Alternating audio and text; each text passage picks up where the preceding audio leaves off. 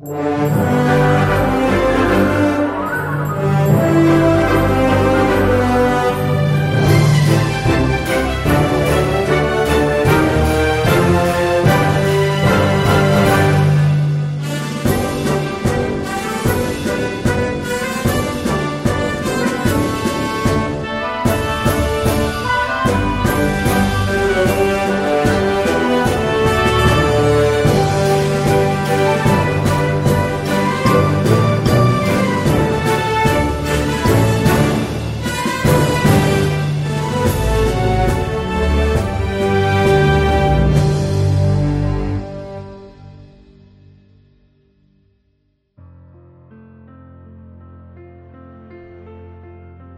Một bà thật đẹp mặc áo trắng. Lần hiện ra thứ nhất, Ngày 11 tháng 2 năm 1858 Một lần nữa, Ngọn lửa trong lò sưởi của gia đình ông bà Subiru tắt ngấm. Vào buổi sáng mùa đông giá rét này, Tình cảnh gia đình thật bi đát. Họ thiếu thốn tất cả mọi thứ nhu yếu phẩm, Kể cả củi để đốt lò sưởi không có ngọn lửa nhảy múa. Các bức tường của căn phòng độc nhất của gia đình hình như trở nên xám xịt và ẩm ướt hơn. Thật ra, phải gọi căn phòng này là một phòng giam mới đúng. Vì cả gia đình sáu người sống chen chúc nhau trong chỉ vài mét vuông. Nhưng dù có gọi đó là phòng giam, Thì cũng không có gì mỉa mai đâu bởi vì nơi đây vốn là một phòng giam cũ, Được sửa chữa và nâng cấp chút đỉnh vì quá dơ bẩn. Và một người bà con họ hàng đã thương tình cho gia đình Subiru vào đó để ở. Tuy nhiên, Gia đình Subiru không bao giờ than vãn về sự nghèo khổ của mình. Trái lại, lúc nào họ cũng mỉm cười. Không có củi để đốt lò sưởi ư? Chuyện nhỏ. Họ sẽ ra ngoài ô thành phố kiếm củi. Nếu chịu khó đi đến bờ sông Gave ở Lộ Đức, Chắc chắn họ sẽ lượm được rất nhiều củi. Và rồi ngọn lửa sẽ tiếp tục nhảy múa trong lò sưởi Và lại sưởi ấm bầu khí lạnh lẽo và ảm đạm của phòng giam này. Chính Bernadette là người đầu tiên xin tình nguyện đi lượm củi. Cô em kế Toinette lập tức chạy đến cửa ra vào, bởi vì em muốn đi theo người chị cả của mình. Cô bé rất phấn khởi nói, Nhân dịp này con sẽ lượm xương các con vật. Bà mua bán đồ cũ chắc chắn sẽ trả cho con 5 xu. Bà Louise Subiru, Người mẹ của các cô bé mỉm cười đồng ý. Ông François, Người cha của gia đình trắng tay Kể từ khi chiếc cối xay của ông bị hư hỏng hoàn toàn và hiện tại ông đang thất nghiệp. Do đó đối với ông, Có được vài xu cũng là điều đáng mừng.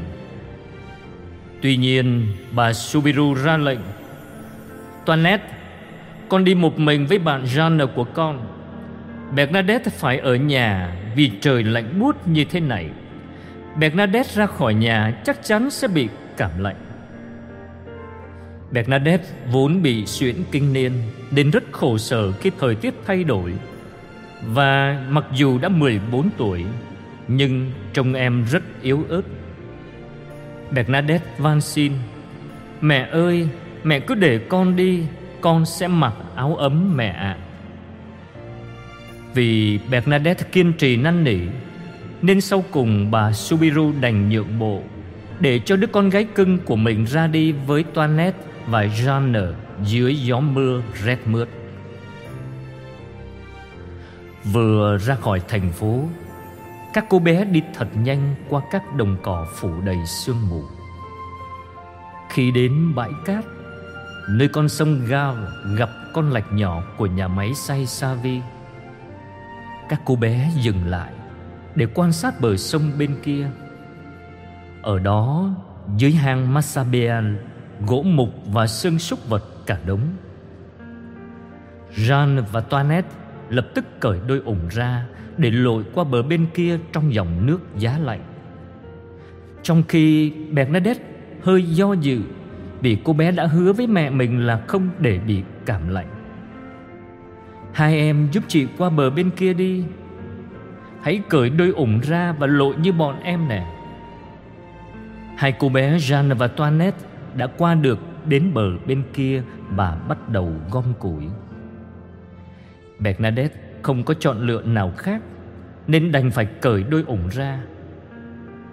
Nhưng thình lình, Em nghe một luồng gió đột ngột thổi qua, Trong làn sương mù đầy hơi nước Cô bé đưa mắt nhìn cây bạch dương mọc không xa sông ga vừa lắm Cô thấy các cành cây vẫn đứng im Tưởng mình nằm mơ, Bernadette tiếp tục cởi đôi ủng ra.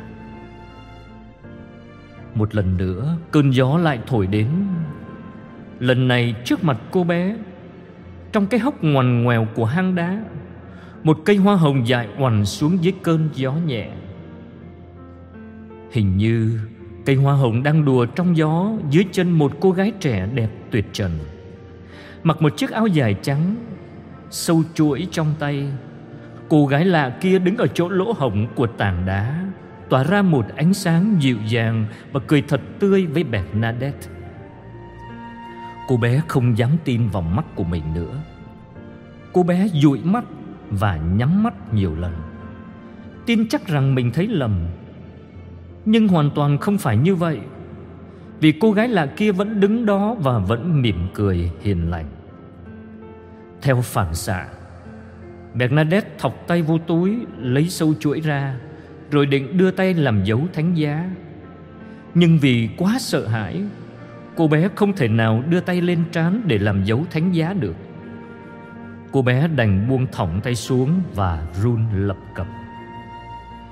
Lúc bấy giờ, Chính cô gái lạ kia làm dấu thánh giá Để Bernadette bắt chước làm theo. Khi thấy như vậy Cô bé cố gắng một lần nữa, Và lần này thì thành công. Sự sợ hãi dần dần biến mất, Và thay vào đó là sự bình an hoàn toàn trong tâm hồn. Cô bé liền quỳ gối và lần hết một chuỗi. Cô gái lạ lần theo Bernadette, Lướt một chuỗi trong các ngón tay Mà không hề mấp máy đôi môi. Khi lần chuỗi xong Cô gái lạ mời Bernadette đến gần mình Bằng một cử chỉ thân thiện. Nhưng cô bé không thể bước tới trước một bước. Rồi cô gái lạ kia Không nói không rằng, biến mất cách bí ẩn như lúc hiện ra. Mình phải làm gì bây giờ? Bernadette tự hỏi khi gặp jean và toinette cách đó không xa gần bên hang đá cô bé quyết định làm như không có gì xảy ra, rồi lội qua dòng nước lạnh buốt mà không một chút trở ngại nào, để gặp các em của mình đang mải lo bó củi lại và hỏi trống không các em có thấy gì không? Không, bọn em đâu có thấy gì Bộ chị thấy gì sao? Bernadette khéo léo tránh né trả lời và nói sang chuyện khác phải làm thế nào để có thể kể câu chuyện không thể kể được này? Tuy nhiên, vì bí mật này, Nếu mang mãi thì quá nặng Nặng hơn cả bó củi cô bé đang mang trên lưng Để đem về phòng giam của gia đình. Trên đường về nhà, Cô bé quyết định không giữ bí mật nữa.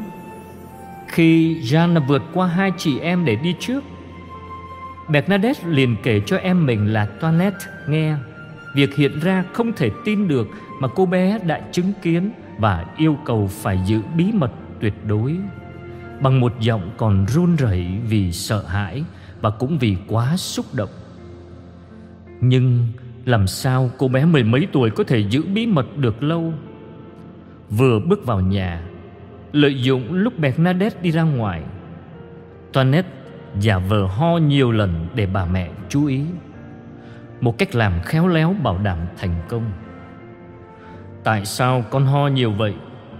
Con bị bệnh rồi phải không?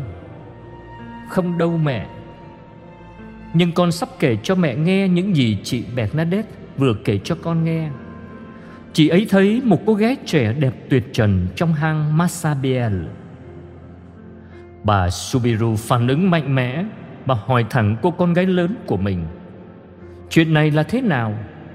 Gia đình Subiru là những người lương thiện, Nhưng họ cũng đã gặp phải một số vấn đề phiền phức.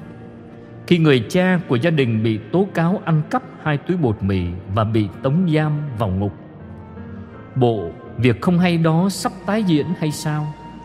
Nhưng Bernadette chỉ có thể kể lại cho mẹ mình nghe điều Mà cô bé đã kể cho Toilet Điều gì cô đã thấy Không thêm bớt gì cả.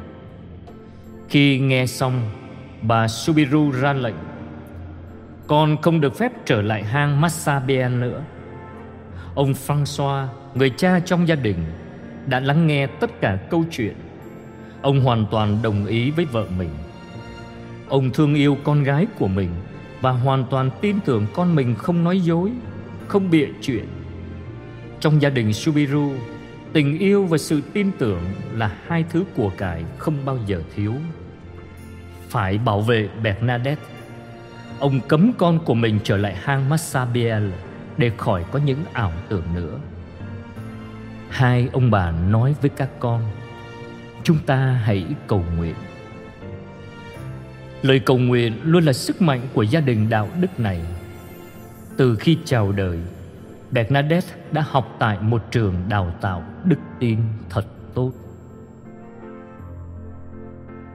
Lạy mẹ Maria vô nhiễm nguyên tội, là mẹ của lòng thương xót, là sức mạnh của người yếu đau, là nơi nương ẩn cho người tội lỗi, là niềm an ủi cho những ai khổ sầu.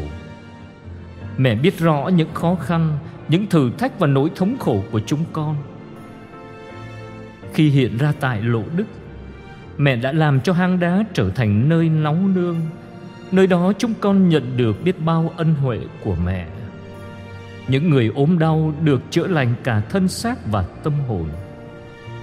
Vì thế, chúng con chạy đến bên mẹ là nguồn cậy trông Với lòng tin tưởng khôn cùng. Xin mẹ đoái nhìn đến chúng con với lòng thương xót vô bờ.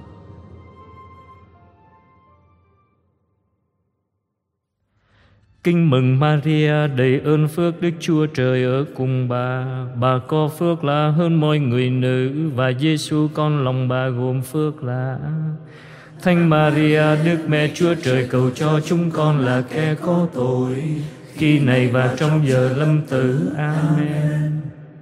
Rất thanh Đức Mẹ Chúa Trời cầu cho chúng con rất thanh đức mẹ chúa trời, cầu cho chúng con.